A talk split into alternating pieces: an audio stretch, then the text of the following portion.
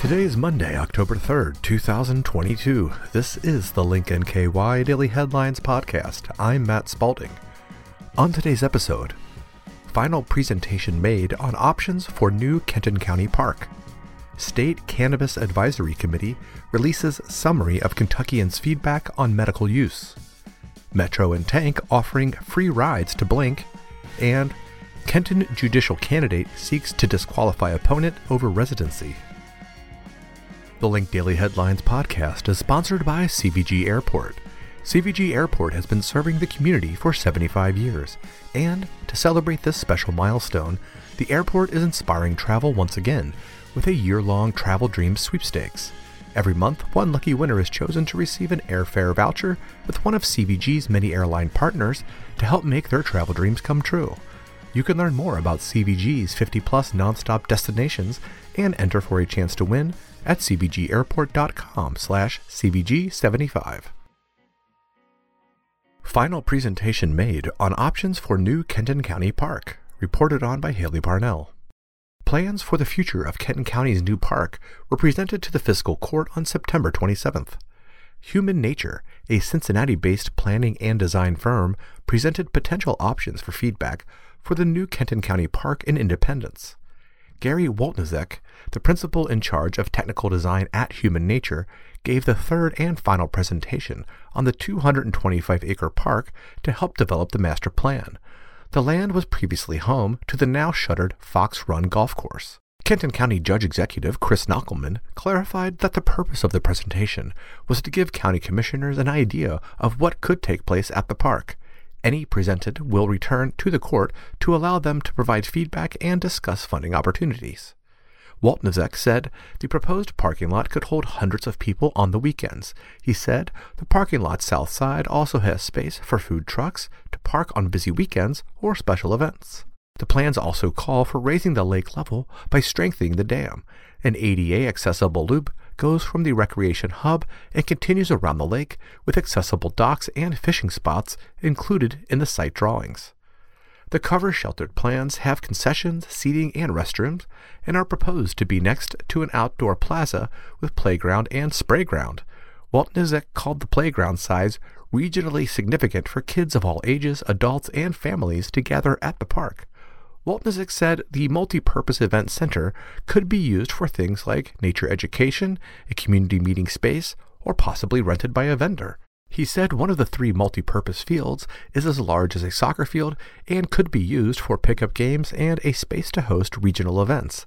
He described the two smaller fields as the size of a U8 soccer field and would be one of the few areas in the park that would be kept mowed for community use.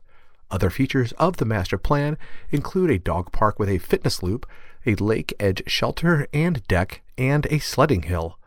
New Kenton County Park is currently open to the public for passive recreation like hiking, fishing, biking, wildlife, and walking. Knochelman said the region overall is under green spaced and underparked, with new Kenton County Park, the county will have 819 acres, or 2.2% total land area, designated for parks. Wolnitzek said there is still much more work and opportunity for input before anything is built. He added that the park would ideally be developed in phases once plans are finalized. To see a list of all proposed ideas, visit linknky.com. State Cannabis Advisory Committee releases summary of Kentuckians' feedback on medical use, reported on by Kenton Hornbeck. Is it time for medical cannabis in the Commonwealth? Kentucky Governor Andy Beshear seems to think so, and so do many Kentuckians. Beshear released a summary of feedback obtained by his Team Kentucky Medical Cannabis Advisory Committee, a group created to travel the state and listen to Kentuckians' views on medical cannabis. Representative Rachel Roberts, a Democrat from Newport, introduced legislation in February that would have allowed for recreational and medical marijuana use. Ultimately, the state legislature did not pass the legislation. The summary from the committee included these key findings as presented by the governor's office. Kentuckians of all ages are suffering from chronic conditions.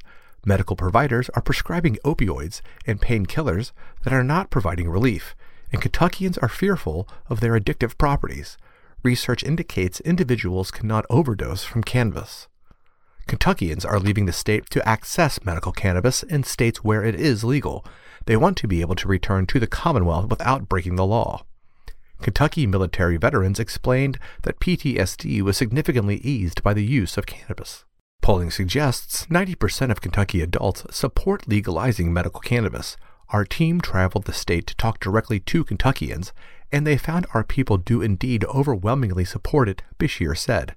I appreciate the work of those who participated, and I am taking this information into consideration as I analyze what steps I can take to legalize medical cannabis for those suffering from chronic, debilitating medical conditions.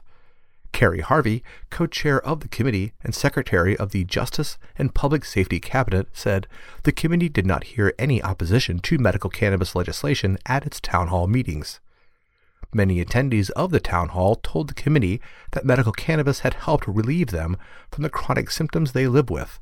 Some attendees told the committee that cannabis use helped them engage in day to day activities.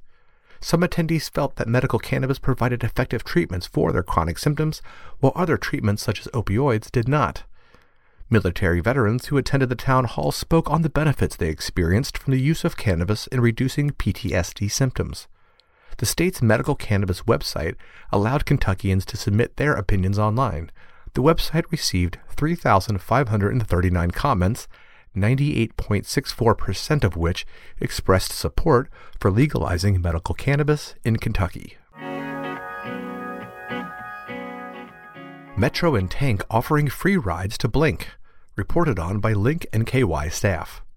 If you're trying to avoid finding parking for Blink, Metro and Tank have you covered. Leadership from Metro, Tank, and Blink, the regional light and art show, announced a new partnership that will provide free rides and direct access to park and ride locations for this year's immersive art experience. Metro and Tank will offer fare free rides beginning at 6 p.m. on October 13th through the 16th. All rides on both transportation networks, including direct routes to Blink, will be free. Direct routes to Blink will be available via four park and ride locations the park and ride locations will drop off attendees at the Riverfront Transit Center for both Metro and Tank riders. Tank will also offer service to the Covington Transit Center. The four park and rides will be located at Northern Kentucky University, Cincinnati State, Cincinnati Public Schools Board of Education, and the UC Digital Futures Building. Blink Executive Director Justin Brookhart said installations this year will run from the Covington Riverfront and connect with Roebling Point, downtown Covington, and stretch to the central business district. Kenton judicial candidate seeks to disqualify opponent over residency, reported on by Mark Payne. A candidate for Kenton County Family Court judge is looking to have one of her opponents disqualified, alleging she doesn't meet the residency requirements for the judgeship. The Kentucky Constitution requires that a family court judge reside in the district they will serve for at least two years before running for office. Kenton County's 6th Division Family Court judicial candidate Ashley McNeese filed a 21 page lawsuit in Kenton Circuit Court Tuesday alleging her opponent, Maria Ante, doesn't meet the residency requirements. McNeese said this makes Ante ineligible to run for the position, an eight year term that starts on January 2, 2023, because she didn't live in the county until October of 2021. The election takes place on November 8, 2022. Ante said the lawsuit is frivolous. The lawsuit alleges that Ante wasn't a resident of Kenton County on January 1, 2021, which allegedly makes her ineligible to run for judge in Kenton County. It claims Ante lived in Boone County until October 2021 when she purchased a home in Villa Hills, which is in Kenton County. Three attorneys filed to run for the position in addition to Ante and McNeese. They are Tom Ralph, Pete Roosh, and Dana Blomer. I am confident in my qualifications to serve as Kenton County Family Court Judge, both residency and otherwise, Ante said. I will fight this and win so I can continue fighting for kids and families as they navigate their own challenges in a positive way. And those are the headlines we are following for Monday, October 3rd, 2022. The Link NKY Daily Headlines podcast is published Monday through Friday and can be heard on our website or wherever you get your podcasts remember to subscribe and share. Have a comment for Link NKY? Email me, mspalding at linknky.com. And for more on today's headlines and to see what else is happening around northern Kentucky, visit linknky.com.